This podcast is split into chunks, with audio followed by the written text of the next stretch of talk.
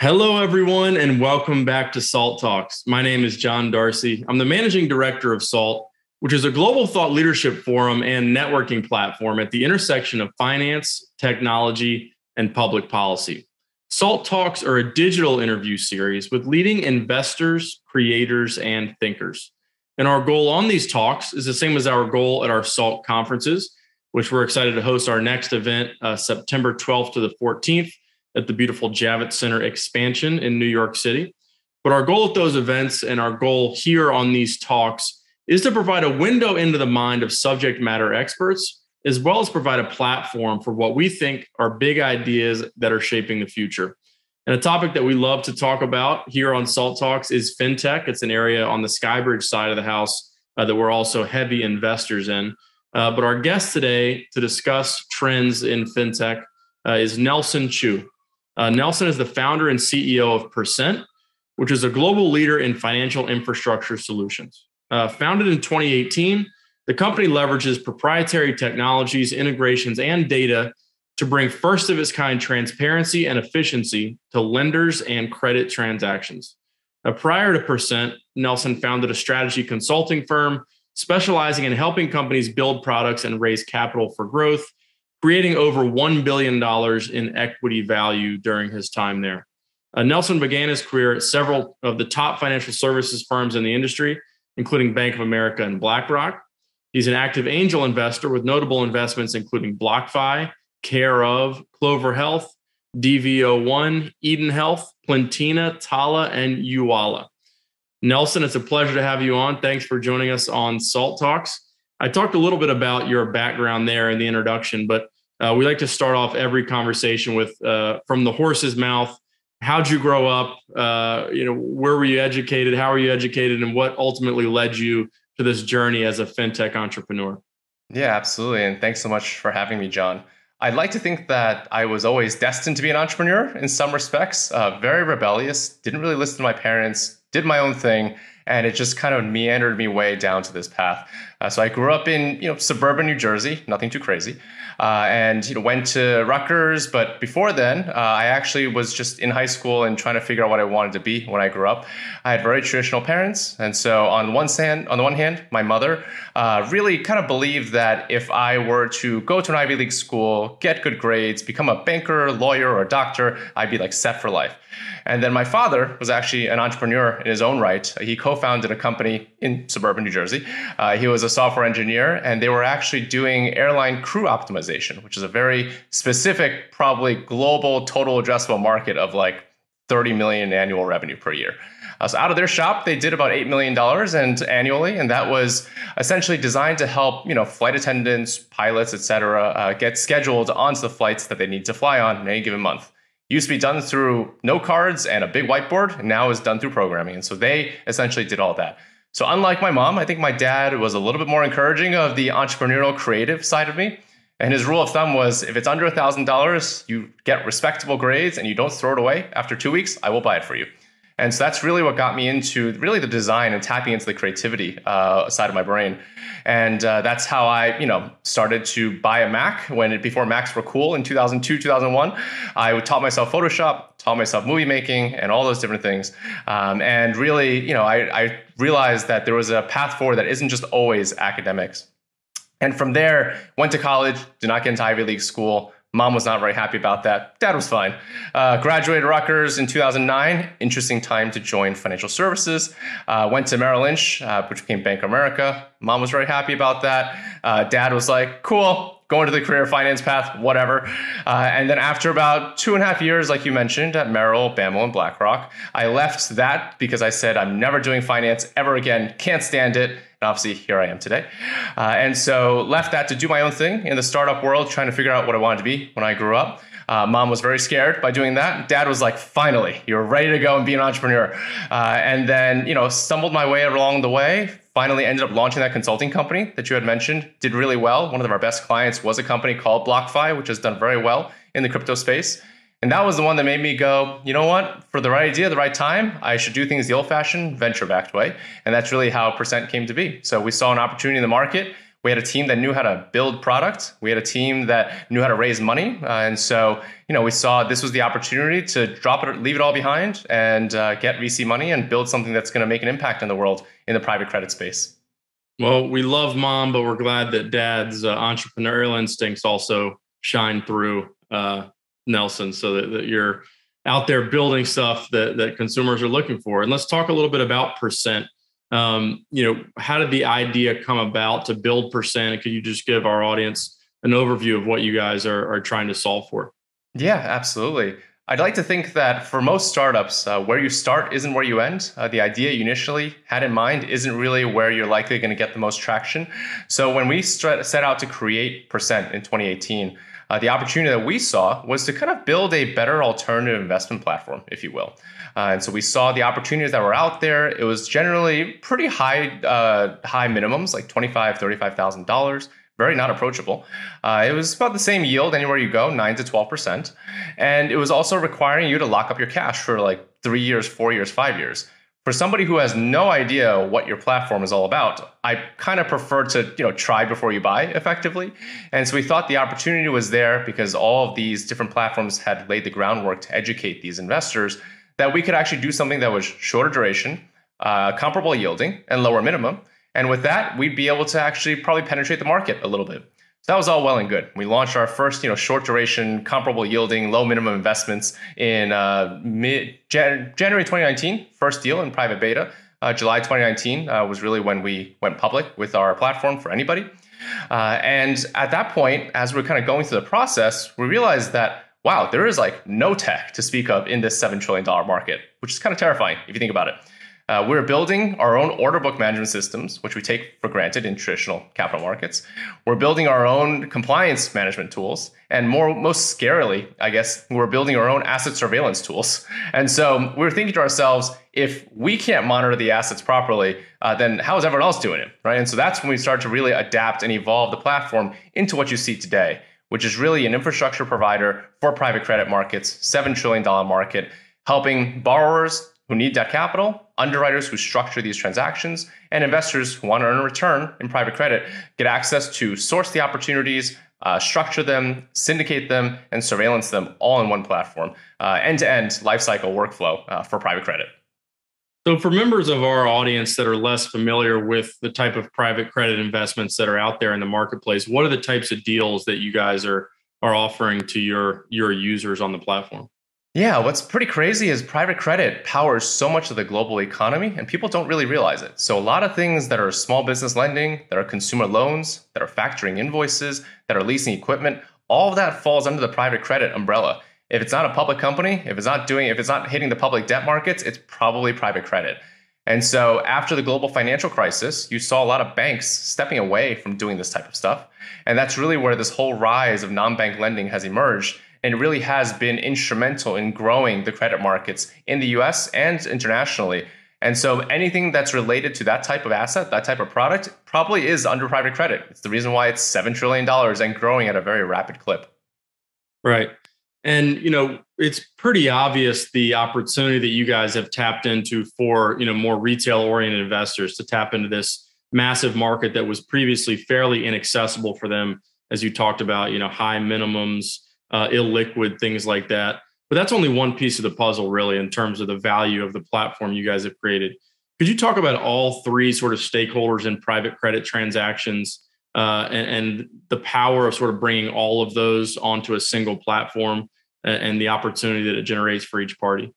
Absolutely. It's an interesting market when we first went into it. Our competitor, believe it or not, is actually Excel, phone calls, and emails. So that is literally what everybody in this market use. And it's you know, when we did it ourselves, uh, we realized that there is so much opportunity here to create real workflow that gets everyone on the same page, looking at the same data.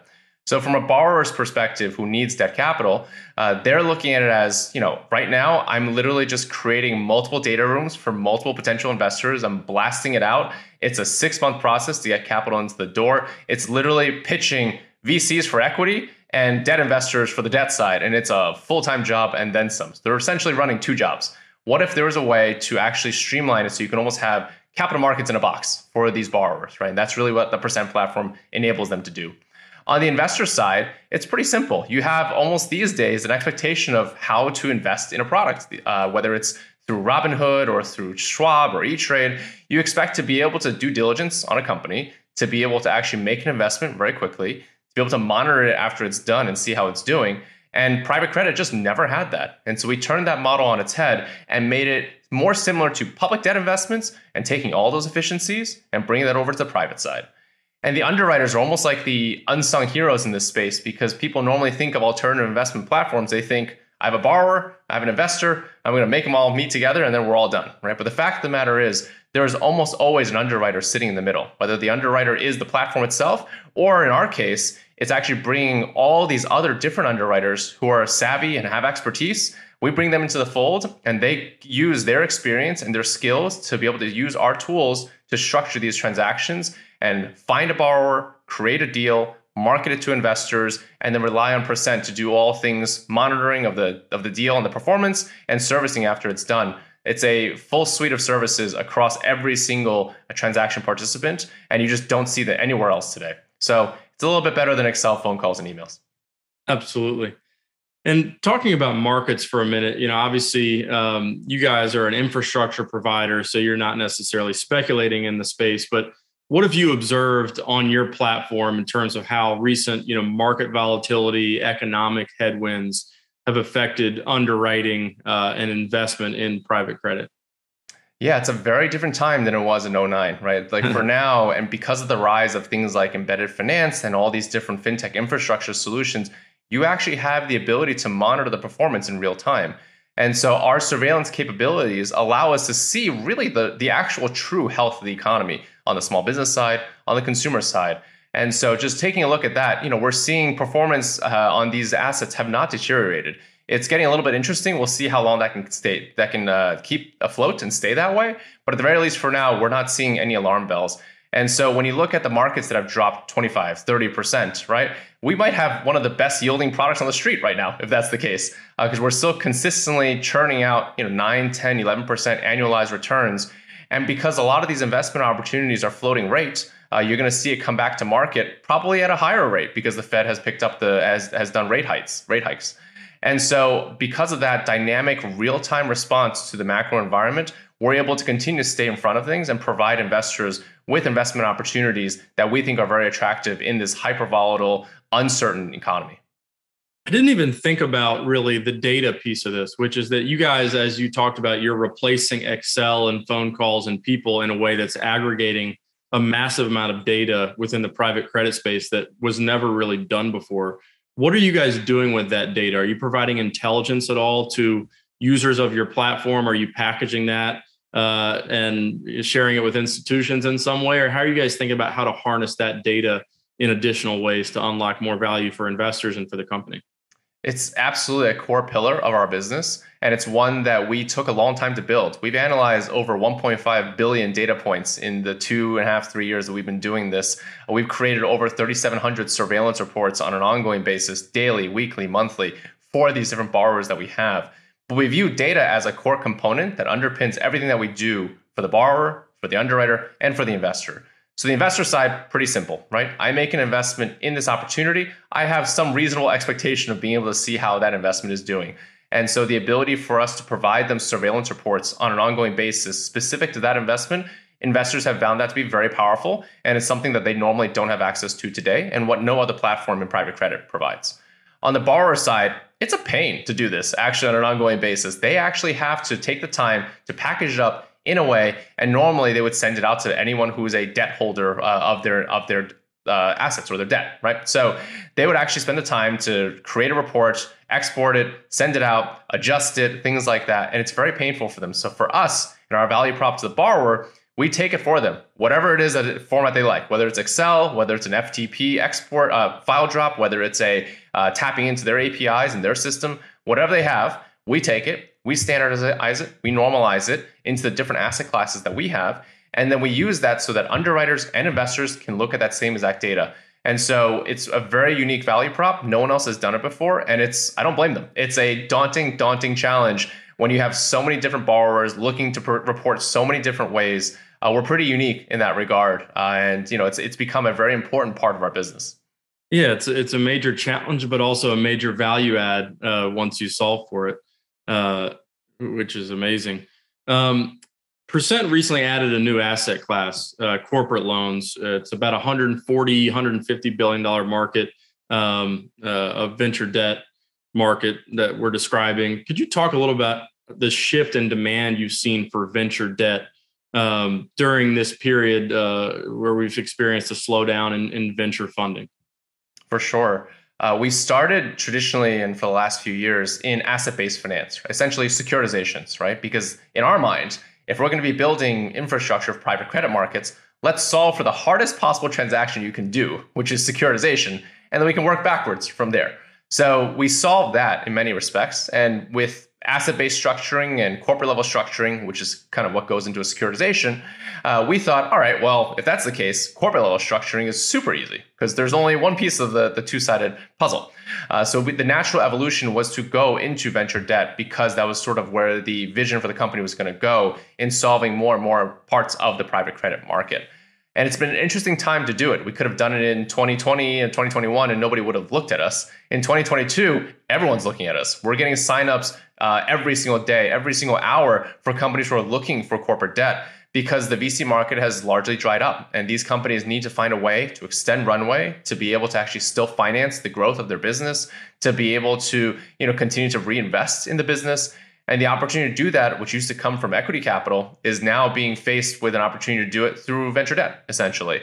So we've seen tremendous demand on that side. We expect this year to be a banner year for venture debt. Uh, and we're already kind of seeing it playing out in the signups that we have uh, and the various different opportunities that we're bringing to market. And what what is you know for this is educational for me as well as well as people listening. But what is the breakdown in terms of venture equity versus uh, venture debt, and and how is that mix evolving? Uh, like you said, with more people exploring venture debt opportunities. Yeah, I would say venture equity is a significantly larger portion uh, because venture debt was almost frowned upon in the past. I think in some right. respects, uh, people didn't want to carry debt on their balance sheet; they'd prefer to just raise equity. But as founders got a little bit wiser, they realized that, you know what, venture debt is non dilutive. This is a good outcome for me. I could raise less on the equity side, uh, still want the partnership with the VCs, obviously, but I can actually get the rest of the money that I need from venture debt. And so why not do that? And it became a very compelling proposition. So you've seen venture debt start to become more and more acceptable, uh, starting in 2020, leading in 2021. And this year in particular, I'd be very surprised if most startups don't have some sort of venture debt on their balance sheet, just by nature of the fact that they want to continue to be able to ensure survivability over the course of this, you know, call it VC slowdown. So switching gears again a little bit, the nature of lending, you know, has continued to evolve over time. And the latest uh, you could call it a fad or you could call it an innovation, uh, depending on where you sit on the subject matter, is buy now, pay later. Now, you've seen tons of buy now, pay later companies explode onto the scene. You've seen companies like Square acquire buy now, pay later companies. You see Apple now getting directly into the buy now, pay later space and uh, using some of their own balance sheet capital to, to back those activities. But it certainly exploded during the pandemic in particular uh, you know, and it's popular, especially uh, among younger people. What are your thoughts on that space? And is it is it an innovation? Is it a fad?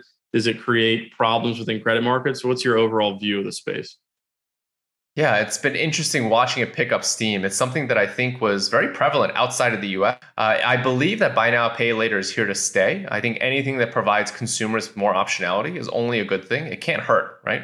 Uh, but what it does require consumers to do is to be a little bit more careful about how they handle it. They have to monitor it and watch their finances a lot more closely. And that's where things can run to trouble. If they take on more debt than they can afford, if they start to make bad decisions and buy things they weren't, they didn't or couldn't buy before, that's when you start running into problems.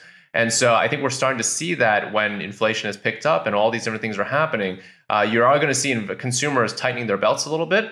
And it's going to be interesting to see how buy now, pay later shakes out when all is said and done. Having said that, the credit card market is exponentially larger than the BNPL market, and that probably will continue to be the case for quite a bit of time. Uh, but I think consumers are viewing it as another alternative that they may not want to put on the credit card. In which case, you know, I do believe that there is some longevity here, and they can work side by side with credit cards as just giving consumers that choice that they want to predict it and, and measure it out, and pay no interest if they can be smart about it, uh, or they can just put it on credit card and pay it off every single month and build up their credit score. Right. Do you think that uh, people are underestimating sort of the credit risk that's built into buy now, pay later, and and you know especially during a recession uh, and period of market volatility that we're going to experience higher defaults on, on payments within the the BNPL space? I think underwriting consumers is very hard in general. And it's a big reason why we've thus far focused more predominantly on small businesses rather than consumers. You just have more data points. You have more conviction around how the business is performing. You have more uh, recourse, all those different things. So it just makes a lot more sense to us. I do think that you've already started to see it, right? Between Klarna and Affirm, defaults yeah. are starting to pick up on that side and late payments and things like that. And I believe that a lot of stats are showing right now that consumers are expecting to make a late payment this year just because of everything going on in the market. So it is going to pick up steam. Uh, the impact to the actual overall market is yet to be seen, but it is such a small part of the broader credit market that I don't foresee that being a huge issue in terms of having some sort of systemic risk along the way. So, you know, Percent is one example within a movement uh, of embedded finance, which is basically the integration of, of financial solutions into a business's infrastructure uh, in a very streamlined way. How do you think that's transforming business more generally? I think it's a great thing, right? Embedded finance is something that um, you know we're starting to realize that most companies in some way shape or form are a financial services company. If you're taking payments if you're offering some sort of financial product if you're doing a pay later type product uh, that is a financial services company in some way shape or form. And so the amount of friction that's there or that was there before uh, made it very challenging. It actually consolidated a lot of the competition. There wasn't much of it and so nowadays when anyone can become and offer those types of services and have that uh, hook into the consumer, that's only going to be a good thing. That's going to allow for uh, more financial flexibility, more financial freedom, more optionality, more choice. It's all for the positive. So I do believe this rise of embedded finance is super, super important. And actually, I guess uh, in, in, a, in a bit of a selfish way, it makes us good as well, right? Because all of these embedded finance companies who are offering some sort of lending product are going to need to raise the capital from somewhere. And we are a great conduit for that, for them to help them hit the private credit capital markets. Yeah, so I, I mentioned Apple, and I'd love to, to hear your thoughts more directly on that example where they've been tiptoeing into financial services. And like you said, given the volume of sales they have, uh, it would almost be malpractice for them not to have gotten into into the space. You know, they have a buy now, pay later solution they've been working on. Uh, they they started out with a credit card product uh, in partnership with Goldman Sachs and Mastercard. Uh, but what do you think of their move into sort of financial services? Uh, and do you think it's going to set a trend where others in the space are going to sort of follow that lead? Yeah, it was to your point. They they had to do it, right? They were telling, essentially signaling that this was going to happen. Yeah. I think it's a brilliant move on their part. Think about how much data they actually own about the consumer that all of these buy now, pay later companies would love to have access to. Uh, and so the ability for them to automatically know that information, see what their consumers are doing and using their products and buying and looking at and things like that, it just gives them a much more comprehensive credit picture that allows them to decide how and when to offer this. And on top of that, Apple Pay is by far one of the most seamless experiences, I think, in terms of uh, how to almost like pay with your phone uh, directly. That I would say the US is a little bit behind the rest of the world in that regard, uh, maybe years behind. Uh, but Apple has done a uh, admirable job of trying to change that. And so being able to integrate that directly into the purchase experience so quickly, so easily, um, and have it be in that Apple UX is really, really powerful. And I do expect that to be pretty successful, potentially even more so than the credit card, which I think had some value props, but not a ton. Uh, this one is actually distinctly unique and at the point of sale that they entirely control, which is absolutely fascinating. So I'm I'm bullish on it. I like it, and I think it's going to have uh, uh, have legs to run. Yeah, it seems like the credit card was just uh, almost an experimentation on Apple's part about dipping their toe into uh, financial services type of uh, activities within the firm. But but like you said, the real innovation is bringing uh, you know sort of an embedded finance style product into the marketplace. Uh, you know through something like buy now pay later. But I want to talk U.S. Uh, versus international. So one, you guys do global uh, private credit on the platform and what what's the volume difference that that you observe in, in private credit markets, you know, in terms of opportunities available internationally versus the US? Yeah, I do believe that private credit is really permeating all around the world at this point. But from a sheer size standpoint, uh, the US is still dominating just based on the fact that each transaction is just naturally larger in the US, right? Uh, relative to emerging markets. Um, so a big part of our concentration of borrowers, of total assets outstanding, is still more heavily in the United States. But we see so much potential in, in regions like Latin America. We love that, right? Because there is an opportunity where VCs are putting money to work there to actually also finance the growth of those developing economies um, to get them, you know, more on a level playing field with the United States. And it's interesting to see because in many respects, they bypass so many things that we had to go through, whether it was writing a check or like, you know, having a real credit card. Like all those things down there are all done through the phone effectively. And so you have right. the opportunity to actually um, do something that gets you more data, more conviction, and more real time than you could even here in the US. So fascinating place to, to be. And we love everything we're doing in, in Latin America. We've dabbled in Africa, we've dabbled in uh, the EU, we've dabbled in, in Asia. Uh, but I think you know for us for right now at least the U.S. and LATAM is definitely definitely the core focus. Uh, but at its core, our job is to essentially provide infrastructure in this space, right? So the things that we're doing around market standards, deal structure standards, are all things that we're essentially making it the de facto standard for all of private credit, whether it's the US or globally. And so things that you see around creating cash control in the United States, we have that mirrored type structure in Latin America as well. So we're turning all of these borrowers into almost like institutionally ready capital markets friendly companies because they have such a great history of doing these types of transactions that are effectively true securitizations that it allows them to hit the institutional markets when they're ready and we'll be right there with them to support them when they get there. So it is kind of making that international standard of private credit. That's the name of the game for us. So for investors on your platform, let's say, you know, you're a retail investor, you're excited about this access to private credit markets, but you go on, you're trying to evaluate things deal by deal. It can be a little bit overwhelming if you're not familiar uh, with credit underwriting. What are the solutions on your platform in terms of investing in individual deals? Or what if someone just wants to get more holistic exposure to the private credit market? For sure. I'd like to think that we're probably the most transparent platform out there in terms of providing visibility into underlying performance of the assets and the borrowers. So the beauty of the platform is that obviously we have a lot of research that our marketing team has put out and insights and things like that just to kind of get a better sense of how to invest on the platform and on percent. Uh, but on top of that, we also have the ability for them to look at surveillance reports. So these borrowers hit the market on a regular basis, every couple months, basically. They can keep an eye out on which borrowers they like. They can monitor the surveillance and the performance. And at that point, they can decide whether they want to pull the trigger or not. It's interesting because we do have a couple of crypto borrowers on the platform. And you can see because of almost like the real time nature of our surveillance, you could see the over collateralization requirements that we had for that borrower dip as crypto fell at the same time. And then you can almost know exactly to the day when they margin called their, their users and their borrowers and the lend the loans, and you saw the over collateralization rise up again, which was absolutely fascinating to watch. And we give them that transparency. So investors can even, because of that, get comfortable with a crypto-based product, even in times of crypto volatility. It's a really powerful thing that you don't see elsewhere in terms of if they want to do less management and less you know direct deals and focus on oh i want e-commerce i want crypto i want this i want that they don't have to do that, right? They can take a blended view of everything. Uh, we actually recently launched in a couple months ago what we like to call our blended note. It's a basket of various different opportunities. It could be global, it could be total market, it could be US only. Those are all things that flavors that we offer for investors.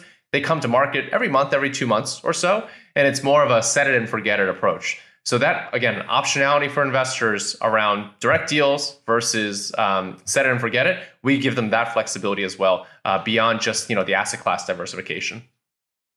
Yeah, that that's amazing that you guys have given people the ability to uh, to invest across you know types of loans and and geographies in one click.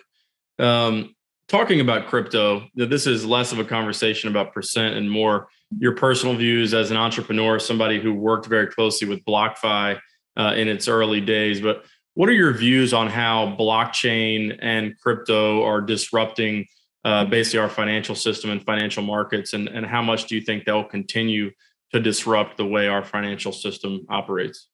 Yeah, I think it is. It's 10 years into its life at this point, uh, but in so many ways, it's still in its infancy. Uh, and I think it's going to take regulators having a giving a little bit more clarity on how they treat these types of securities or commodities or whatever it may be for us to see real adoption, right? So I think recently um, the, uh, Congress came out with an idea, a draft of what they think they can do here. Uh, definitely getting a lot of publicity on the crypto Twitterverse. Uh, but I think ultimately, you know, you need that in order for companies to know how they should operate and how they, they can operate above the law. Because as of right now, it is most definitely a wild west. You see what happened with Luna um, and, and Terra, and that's just you know the the SEC. If that happened in a regulated entity, the SEC would have had a field day with that because right. that's just totally not allowed. Uh, so in this regard, I think I like the concept of it. I like the prospect of it. I think there are real world use cases that could come to life at some point, but I think we are not quite there yet by any stretch of the imagination. Um, but you know, for us, we like to almost stay crypto adjacent at all times, right? So actually, what we just launched uh, earlier, this is being filmed on June 9th. So uh, we have one that is closing on June 15th um, the first ever blended note, that basket product we talked about, uh, with a credit default swap built into it that has some elements of DeFi. So we partner with a company uh, who is building essentially CDS products for private credit. We're their launch partner, and they're using DeFi to generate a portion of the yield. They're using traditional finance and like us to be able to generate the other portion of the yield. And so we like to stay on top of these types of things where true innovation is happening and bring the uh, benefits of DeFi and blockchain and crypto to the traditional markets in a way that is, I think, low friction, easily understood, and truly adding value to the ecosystem instead of just shuffling money around, which is what a lot of what they're doing today. Yeah, absolutely. That's that's a fascinating uh, product that I'm going to go take a look at right now. You know, I love personally, even with my own money, going and experimenting with different uh, fintech platforms that are providing access to to asset classes like you guys are doing with private credit. Uh, so looking forward to checking that one out. But Nelson, it's been a pleasure to have you on again. Nelson Chu from Percent. Uh, go check them out. Uh, it's percent.com. I don't know how much that domain cost you guys, but fantastic domain. But uh, go check them out. If nothing else, learn more about private credit uh, and the innovations that that Percent uh, has has engineered within the space. Thanks so much for having me, John. It was great speaking with you. And thank you, everybody, for tuning in to today's Salt Talk with Nelson Chu. We, in particular, love talking fintech. It's an area at Skybridge that we're heavily invested in, uh, and an area uh, on Salt at our conferences and on these talks that we love digging deeper into. Just a reminder if you missed any part of this talk or any of our previous Salt Talks, you can access them all on our website at salt.org backslash talks or on our YouTube channel, uh, which is called Salt Tube, or any anywhere that you find and listen to podcasts, you can also uh, download and listen to any of our Salt Talks episodes as well. We're also on social media. Twitter is where we're most active at Salt Conference, but we're also on LinkedIn, Instagram, and Facebook as well. And on behalf of the entire Salt team, this is John Darcy signing off from Salt Talks for today. We hope to see you back here again soon.